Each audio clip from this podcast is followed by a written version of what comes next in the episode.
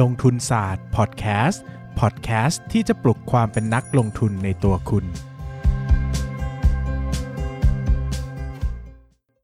สวัสดีครับ ยินดีต้อนรับเข้าสู่รายการลงทุนศาสตร์พอดแคสต์รายการที่ชวนทุกคนพัฒนาความรู้ด้านการเงินและการลงทุนไปด้วยกันสำหรับใครนะครับที่อยากอุดหนุนลงทุนศาสตร์นะครับตอนนี้ลงทุนศาสตร์มีหนังสือที่ชื่อว่ามนุษย์ซึมเศร้ากับเรื่องเล่าสีขาวดำนะครับเป็นหนังสือ memoir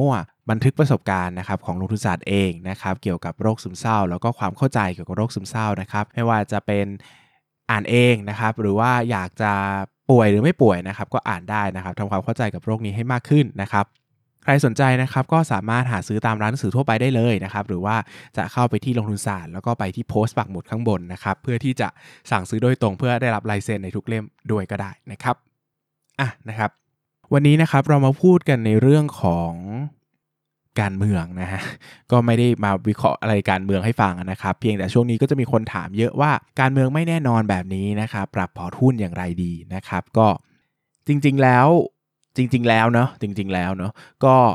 ค่อนข้างจะเป็นคำตอบที่เบสิกนะครับแล้วก็ผมก็จะตอบแบบเดิมมาซ้ำๆเรื่อยๆนะครับเพียงแต่มันก็จะมีจุดแตกต่างเล็กน้อยก็เลยคิดว่าเอามาทำเป็นเป็นพอดแคสต์ตอบเนี่ยจะค่อนข้างให้ภาพได้ดีกว่านะครับคำถามแรกนะฮะที่เราควรจะตั้งคำถามก็คือว่า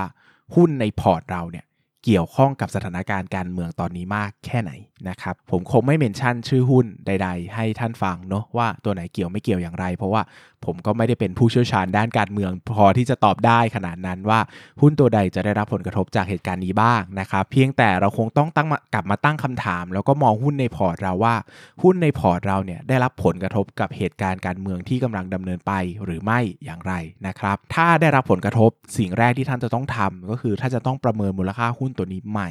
นะครับ โดยยึดกรอบการถือครองหุ้นที่ท่านต้องการแบบเดิม เช่น ถ้าท่านต้องการถือหุ้น 3-5 ปี ผมว่าอาจจะไม่ต้องคำนวณใหม่ก็ได้ ถ้ามันไม่ได้เกิดเหตุการณ์สำคัญใด ๆ ขึ้น อาจจะมูลค่าก็เท่าเดิมนั่นแหละ แต่ถ้าท่านคิดว่ามันเป็นเหตุการณ์ระยะสั้นนะครับ เช่น ท่านบอกท่านจะถือหุ้นแค่ 5 เดือน เท่านั้น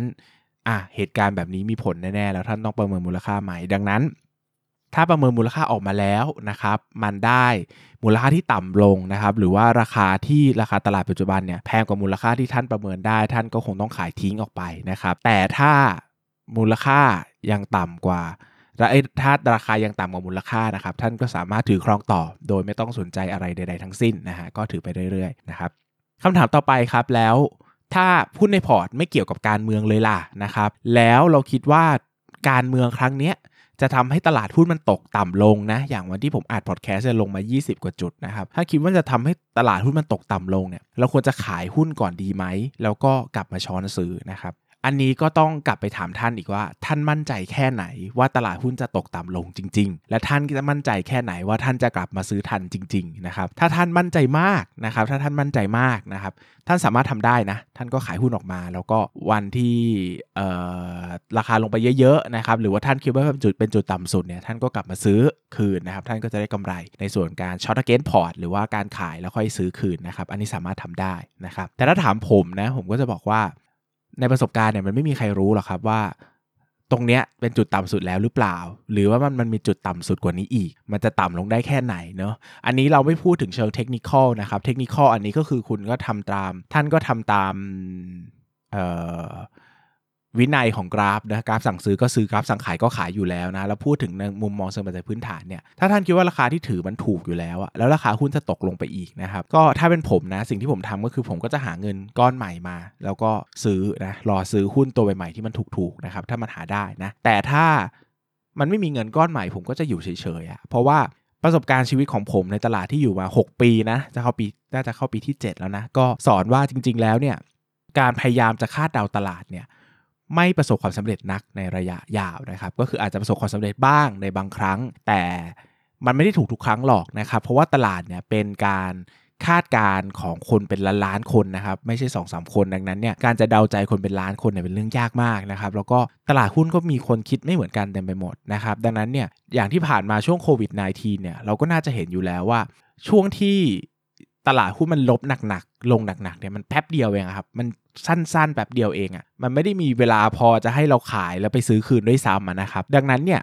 ถ้าคิดจะเดาตลาดก็ต้องมั่นใจระดับหนึ่งแล้วก็ต้องยอมรับได้ด้วยว่าถ้าจะเดาผิดท่านจะกลับมาซื้อหรือเปล่านะครับ ถ้าดาวผิดแล้วท่านยอมขายขาดทุนไปแล้วท่านทำใจกลับมาซื้อไม่ได้ท่านอาจจะตกรถในระยะยาวก็ได้นะครับ อันนี้ก็เป็นคำตอบว่า 1 นะหุ้นที่ท่านถือมันเกี่ยวข้องกับการเมืองในครั้งนี้หรือเปล่า 2. ท่านมั่นใจหรือเปล่าว่าท่านคาดเดาตลาดได้แน่นอน ถ้าท่านมั่นใจท่านก็ทำได้นะ แต่ถ้าท่านไม่มั่นใจผมก็แนะนำว่าประเมินมูลค่าเถอะนะครับ ถ้าราคายังต่ำกว่ามูลค่าก็ถือต่อไปนะครับ อย่างหุ้นวิกฤตโควิด -19 นี่ผ่านมาหุ้นบางตัวไม่ลงเลยนะขึ้นด้วยซ้ำขึ้นมา2อสเด้งก็มีไม่ลงเลยขึ้นอย่างเดียวอะไรเงี้ยนะครับก็เจอนะครับดังนั้นเนี่ยวิเคราะห์ไปรายตัวดีกว่า อย่าพยายามคาดเดาตลาดเลย บางทีมันอาจจะไม่ได้ตรงไปตรงมาขนาดนั้นนะครับอะวันนี้ก็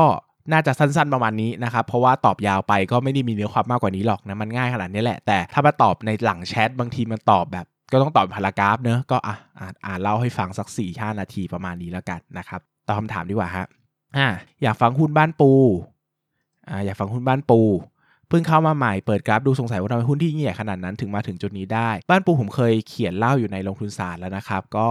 เสิร์ชใน investor.co ก็ได้นะครับเสิร์ชว่าบ้านปูเลยน่าจะเจอบทความอยู่นะครับการตั้งสำรองนี่สงสัยจะศูนย์ของกลุ่มธนาคาร ถ้าสมมติไม่ศูนย์แล้วตั้งกลับ อันนี้จะไปอยู่ในส่วนของกำไรทั้งหมด หรือกลับไปเป็นรายได้แล้วค่อยมาคิดกำไรอีกทีครับ สมมติว่าปีนี้ตั้งศูนย์แล้วไม่ศูนย์นะครับปีหน้าเนี่ยเขาจะเอาไอ้ตัวที่ตั้งเกินมาหักลบกับสงสัยจะศูนย์ปีหน้าก่อนนะครับแล้วถ้า มันมันไม่เกินอะเขาก็จะตั้งสำรองสงสัยจะศูนย์ปีหน้าน้อยลง แต่ถ้ามันเกินอะเขาก็จะบวกกลับบวกกลับก็คือบวกเป็นรายได้นะครับแต่รายได้ตัวนี้มันก็เหมือนลงมากำไรโดยตรงนั่นแหละ เพราะว่า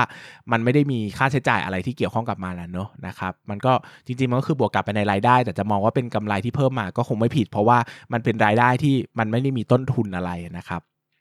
น่ารักจริง ๆ ครับพี่เบสขอบคุณมาก ๆ เลย ตอนแรกครั้งแรกที่เจอหน้าร้านหนังสือตอนนั้นพี่เบสขรึมมาก ผมว่าพี่งงเพราะผมเข้าไปแบบงงๆมึนๆเหมือนกันแต่สุดท้ายพี่ใจดีใส่ใจคนอื่น ผมดีใจมากๆครับขอบคุณครับพอเราตอนนี้ผมทำโครงการแพทย์อาสาช่วย ผู้ป่วยติด ผู้ป่วยบนดอยอยู่ถ้ามีโอกาสคงได้ร่วมงานกันครับฝากตัวล่วงหน้าอาจจะ 1 ปี 5 ปี 10 ไป ถ้าชะตาตรงกันอยากร่วมงานกันครับก็ยินดีที่ได้รู้จักน้องนะครับอ๋อน่าจะเป็นน้องที่เจอกันที่งานหนังสือเนาะโอ้ตอบช้ามาก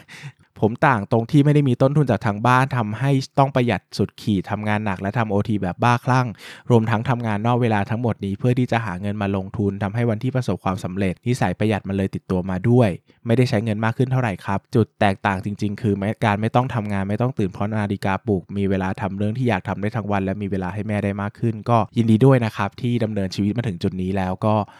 หวังว่าคุณจะมีความสุขนะคงคงมีความสุขอยู่แล้วแหละนะครับ ก็ขอแสดงความยินดีด้วยยินดีด้วยแล้วกันนะครับ ประโยชน์ของการสมัครไทย VI รายปี สามารถดูการวิเคราะห์หุ้นที่สนใจได้ใช่ไหมครับ และสมัครเสียเงินได้อะไรบ้างครับ ก็หลักๆก็จะได้ดู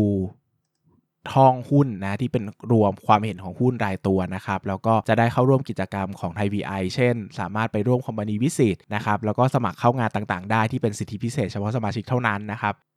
อยากให้มีภาพประกอบจังเลยครับ ลองฟังสองรอบแล้ว ลองจดใส่กระดาษแล้ว ยังไม่ค่อยเข้าใจเลยว่ามันทำอย่างไร ได้เงินอย่างไร อยากเห็นตัวอย่างและภาพประกอบจัง เสียดายได้ยินแต่เสียง อยากเข้าใจการทำกำไรด้วยวิธีนี้จริง ๆ ครับ ไว้ลองหาข้อมูลเพิ่มเติมดู เผื่อมีใครทำภาพประกอบอธิบายโดยละเอียดมากขึ้น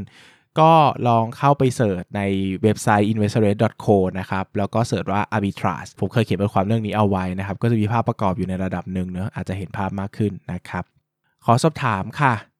คนที่คิด EV per EBITDA เอง โดยไม่ใช้ตัวเลขในสรุปข้อมูลสารสนเทศ เนื่องจากอะไรคะ วงเล็บนอกจากความอยากทำเอง หมายถึงมีกำไรหรือขาดทุนพิเศษครั้งเดียวที่ต้องตัดออกแบบนี้หรือเปล่าคะเลยทำตัวเลขขึ้นมาใหม่เพื่อการคาดเคลื่อนใช่ครับก็ใช่ครับ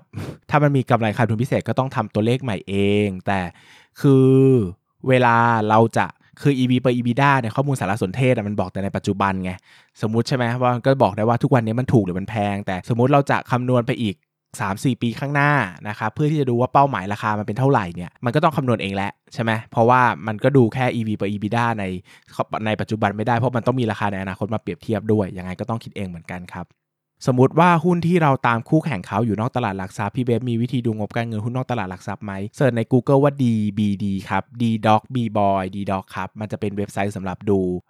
ดูงบบริษัทนอกตลาดหลักทรัพย์ พี่เบสครับสอนช่วยขอช่วยสอนหาจุดคุ้มทุนแบบใช้จริงๆหน่อยได้ไหมครับ ว่าดูตรงไหนบ้าง คือไม่รู้ว่ามันครบหรือยัง และที่ทำอยู่มันมั่วหรือเปล่า ก็ ผมสอนไปแล้วหลายครั้งนะครับ ใน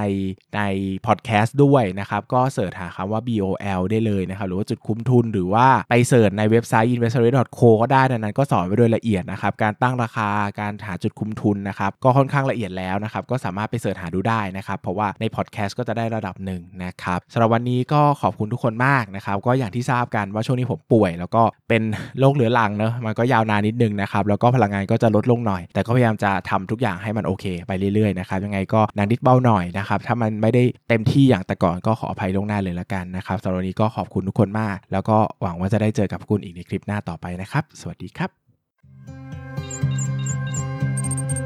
อย่าลืมกดติดตามลงทุนศาสตร์ในช่องทางพอดแคสต์เพลเยอร์ที่คุณใช้ แล้วกลับมาปลุกความเป็นนักลงทุนกันใหม่ในลงทุนศาสตร์พอดแคสต์